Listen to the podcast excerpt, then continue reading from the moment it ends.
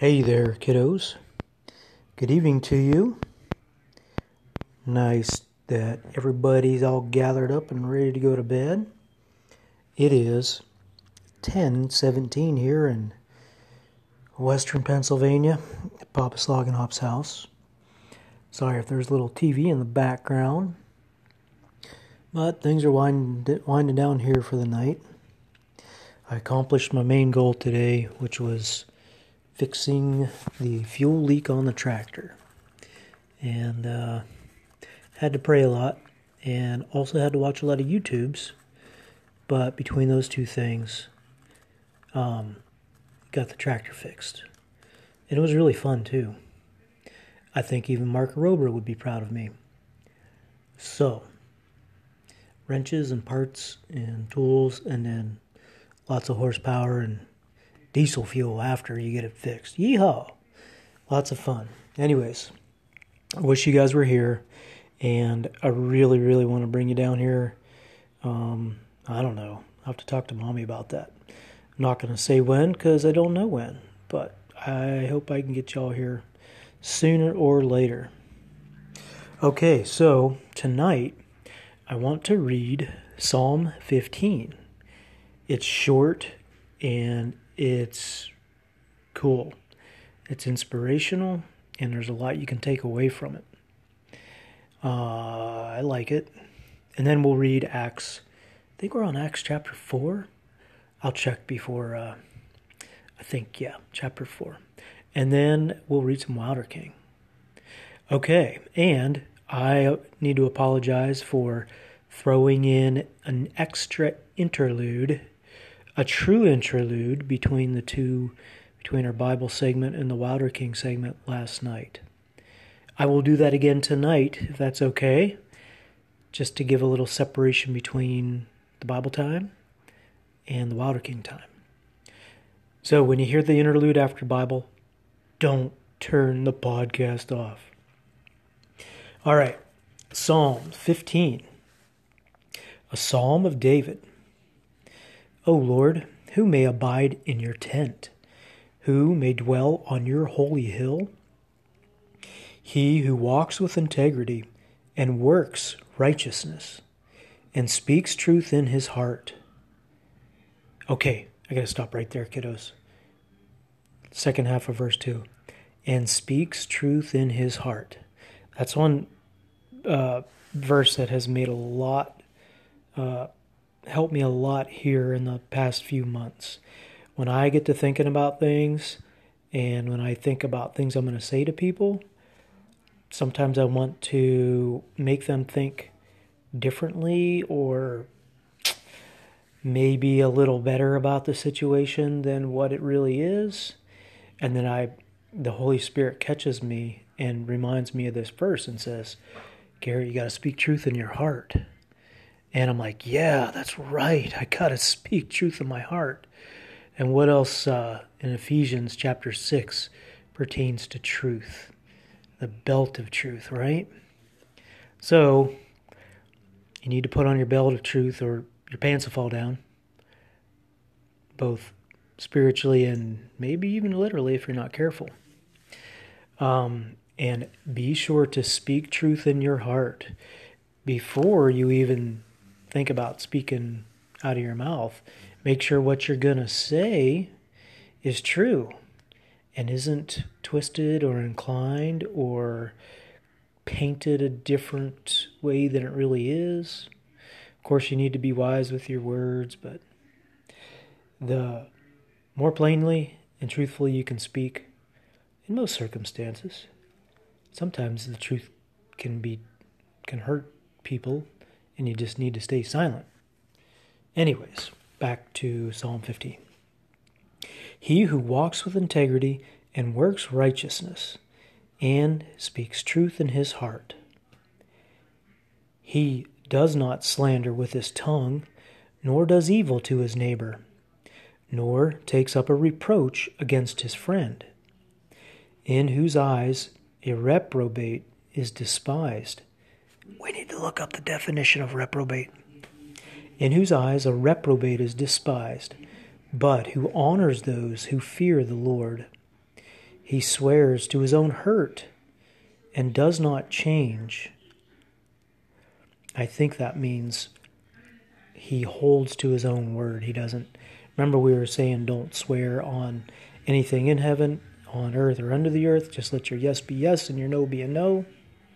So, this guy is actually keeping his word even if it hurts him.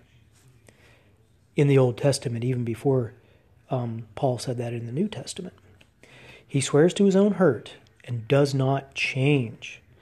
He does not put out his money at interest, nor does he take a bribe against the innocent. He who does these things will never be shaken. And that is Psalm 15, one of my recent favorites. It's helped me, helped me.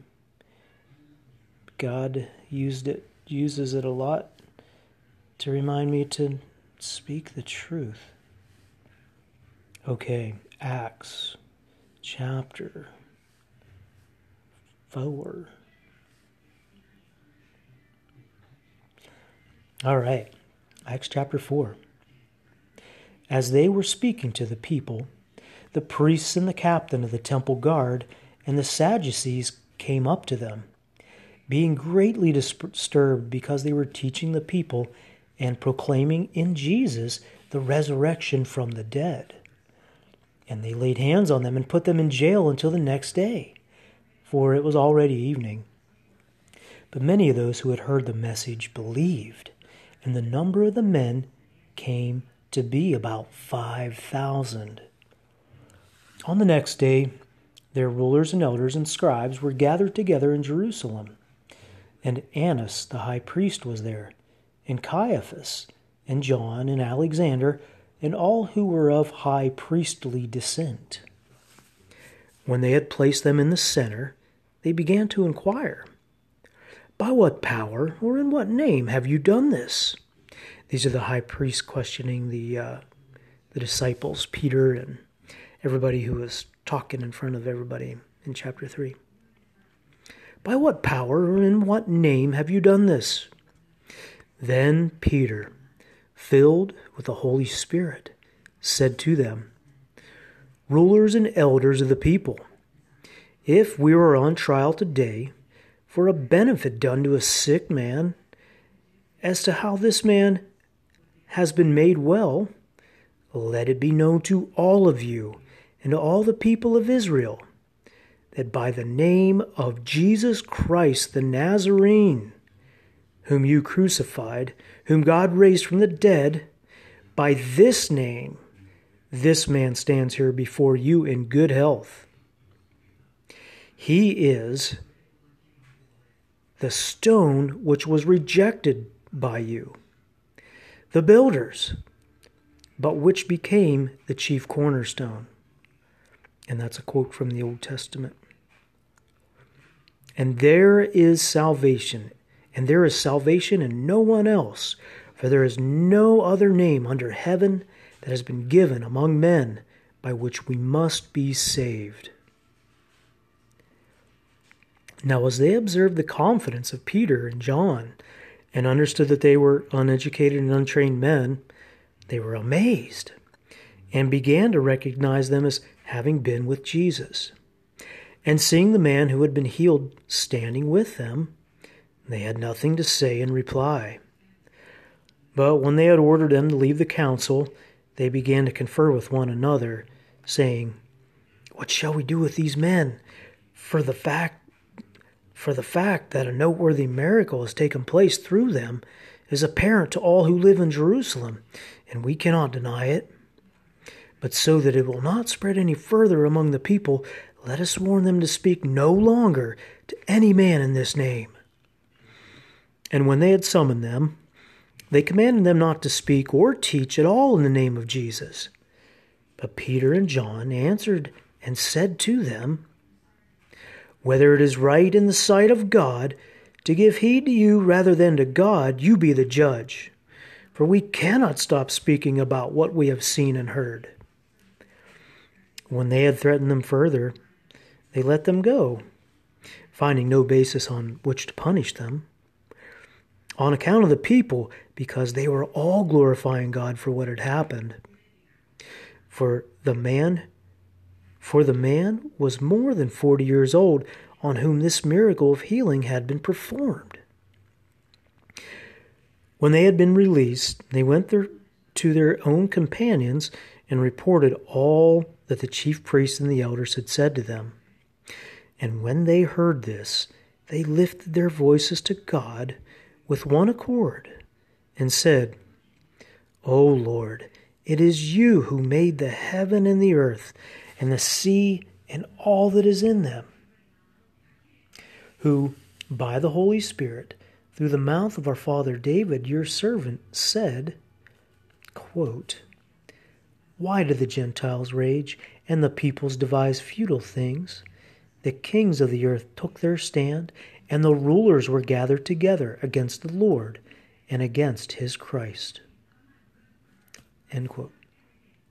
For truly in this city there were gathered there were gathered together against your holy servant Jesus whom you anointed, both Herod and Pontius Pilate, along with the Gentiles and the people of Israel, to do whatever your hand and your purpose predestined to occur. And now, Lord, take note of their threats, and grant that your bondservants may speak your word with all confidence, while you extend your hand to heal, and signs and wonders take place through the name of your holy servant Jesus. And when they had prayed, the place where they had gathered together was shaken, and they were all filled with the Holy Spirit, and began to speak the word of God with boldness. Wow, you guys, that would be pretty awesome that you say a prayer with a bunch of other Christians, and after your prayer's over, there's an earthquake and then you go out and you just tell everybody about Jesus and speak boldly about him. That's pretty awesome. Verse 32 And the congregation of those who believed were of one heart and soul, and not one of them claimed that anything belonged to him was his own, but all things were common property to them. And with great power the apostles were giving testimony to the resurrection of the Lord Jesus, and abundant grace was upon them all. For there was not a needy person among them, for all who were owners of land or houses would sell them and bring the proceeds of the sales, and lay them at the apostles' feet, and they would be distributed to each as they had need.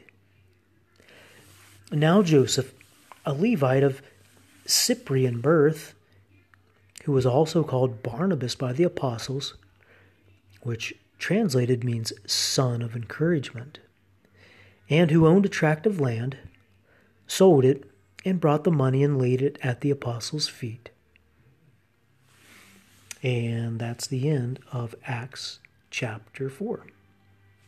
And I was reading from the New American Standard Bible version.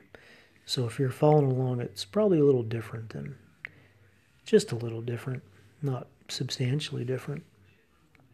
Anyways, okay, I am going to stop this Bible portion and do an interlude, and I'll be back with Wilder, Wilder King. Love you guys.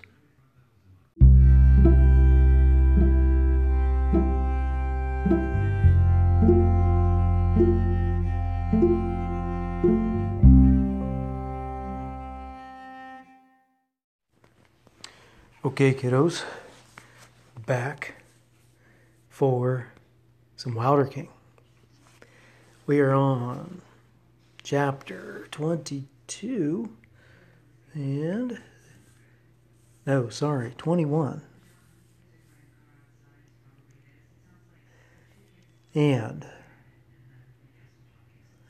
there was a really strange chapter last night. Just kind of weird.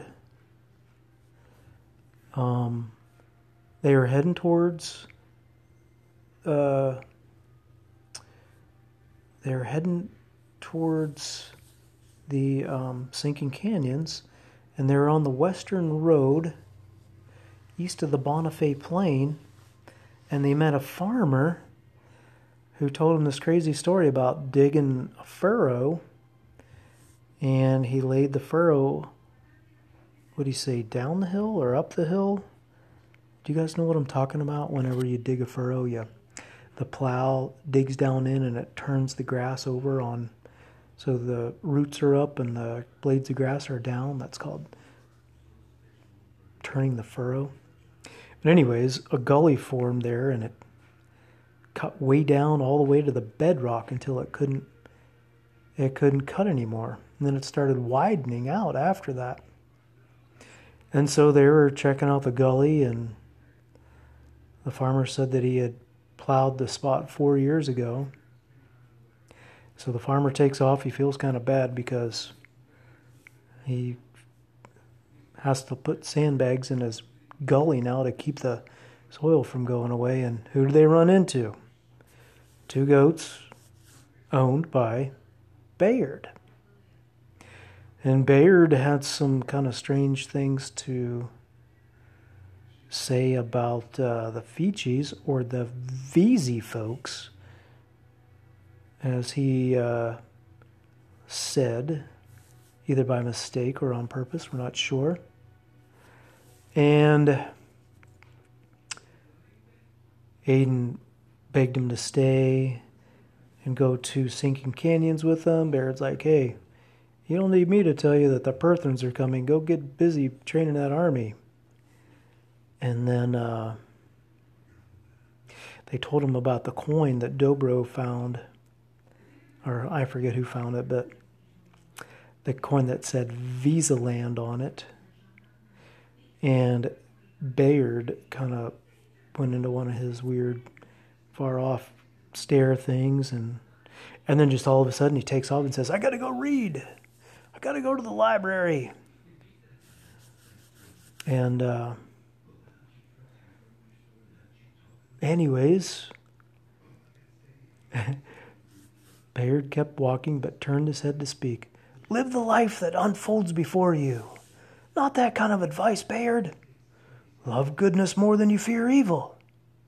No, Bayard, that's what you always tell me. I need some new advice. Bayard stopped dead at the edge of the road and turned to face Aidan. No, Aidan, he said firmly. You don't need any new advice.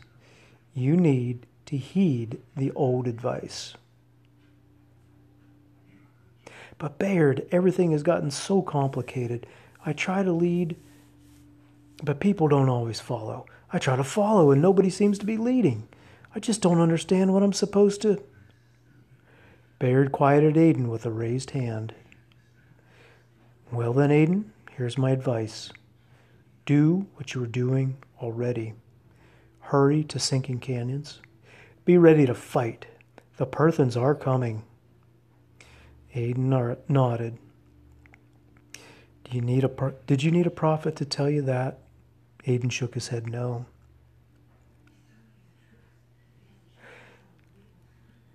The future is a dark path, Aidan. It's even dark for me most of the time, and I'm a prophet. But the living God always gives you light to get to the next turning. Stay in the path, Aidan. There's light enough. When you get to the second turning, the third, the twentieth, they'll be lit too. Bayard put a hand on Aidan's shoulder. You don't need a prophet as much as you think you do, Aidan. You need to live the life the, the living God is unfolding before you. Bayard turned to go east, the direction from which Aidan and Dobro had come. Then he turned back for one last word. This was no chance meeting. He pointed up the gully. Remember this place. Here is written the history of Corenwald. Okay, that's the end of chapter 20. That's so weird. I don't know what he's talking about. Chapter 21 is called Gate Stone. Aidan just wanted to rest when he got back to Sinking Canyons. It had been a long trip from Tambluff, but Jasper wouldn't wait. He grabbed Aidan by the arm and began leading him down canyon. Aidan, he said, you're not going to believe this. Can it wait? Aidan asked. I really need to see Father. See Father later, Jasper insisted. You've got to see this. Are you taking me to the diggings? Aidan asked. Jasper nodded eagerly. Jasper, we've got a lot of things to do that, that are a lot more important than digging up old timbers and broken pottery. You're supposed to be helping train an army. I have been helping train an army, Aidan, Jasper retorted, a touch of indignation in his voice. You're the one who's been gallivanting all over the place. They soon arrived at the diggings, which were significantly bigger than they had been when Aidan left for Tambluff. Looks like you put the new recruits to work, Aidan observed. Every good soldier needs to have some practice digging fortifications, Jasper said. They might as well practice here. But this is what I wanted to show you, Jasper continued. He pointed at a blue gray granite rock about two feet in height, depth, and width. You dug this up? Aidan asked. Yes, it took eight men to drag it out of the hole. Aidan marveled at the great block of granite. What kind of flood brought it into the canyon? It looks almost like a gate stone, he said. It is a gate stone, said Jasper. Look at this.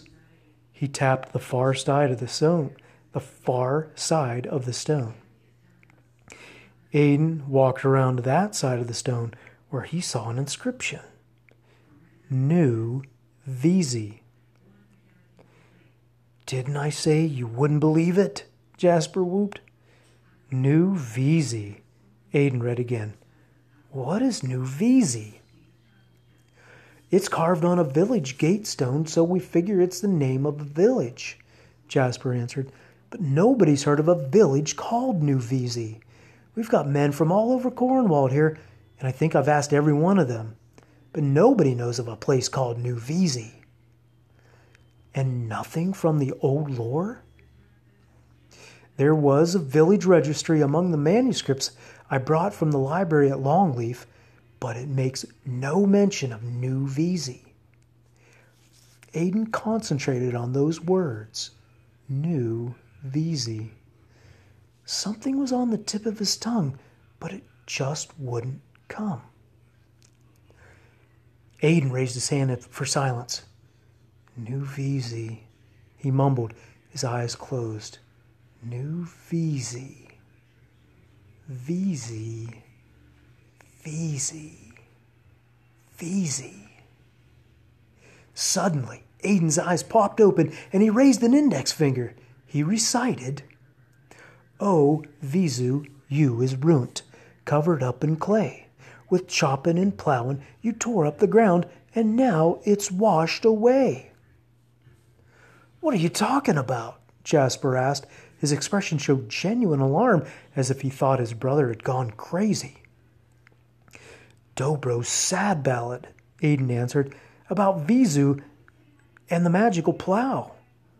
He repeated the stanza again. Oh, Vizu, you is ruined, covered up in clay. With chopping and plowing you tore up the ground, and now it's washed away.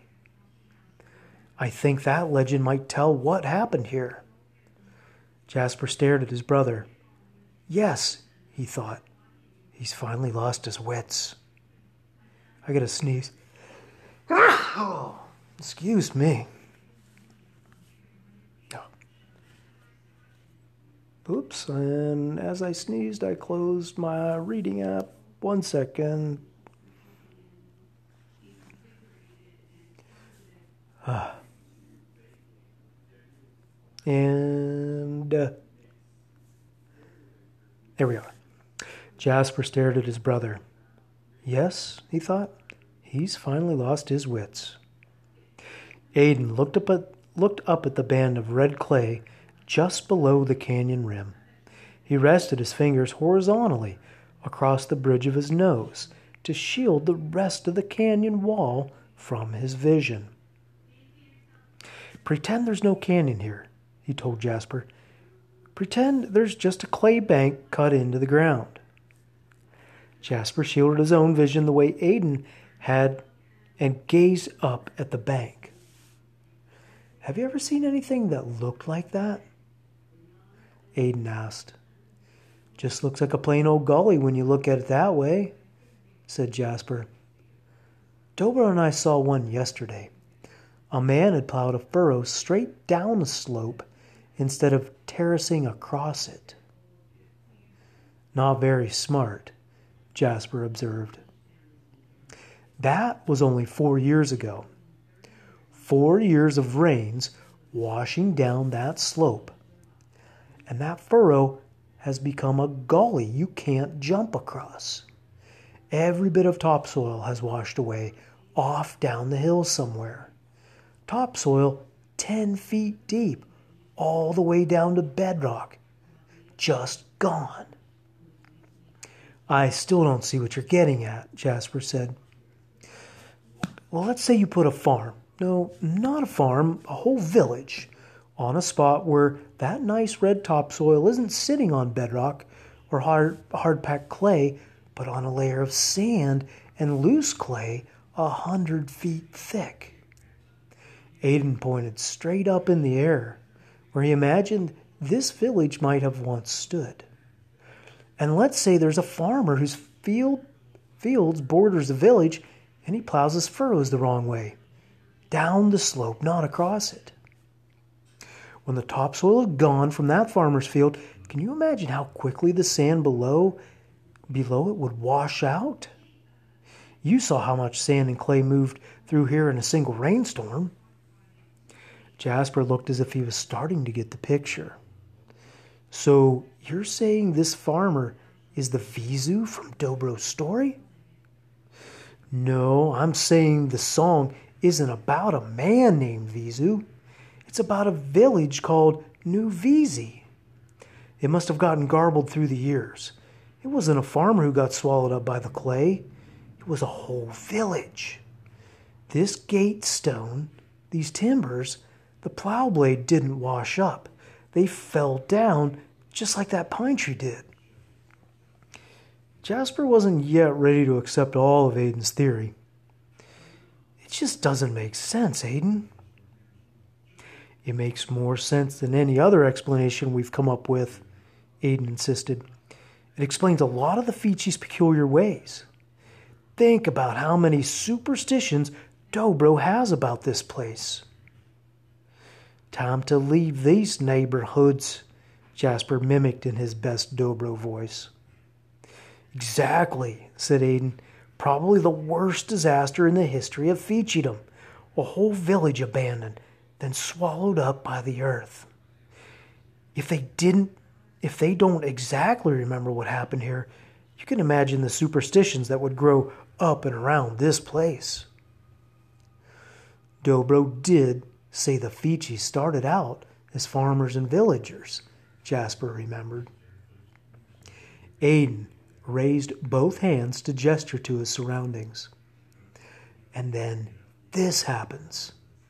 No wonder they gave up farming and took to the forest. This is what made them Feechee folk. I just got one more question, said Jasper.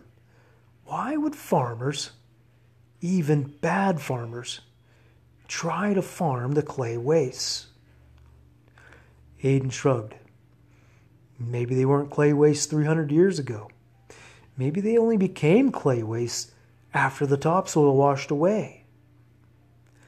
Jasper smiled. Perhaps it was for the best that the Feechees gave up farming. There may not have been any topsoil left on this island by the time the civilizers got here.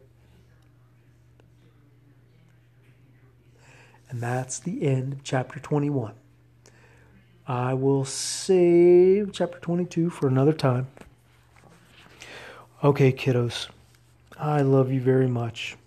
Can't wait to bring you to Pennsylvania sometime and we can all have a good time and just uh, live a little country life, live a little bit Feechee. Um, yeah, I will be praying for you, kiddos. Remember, talk to God yourself.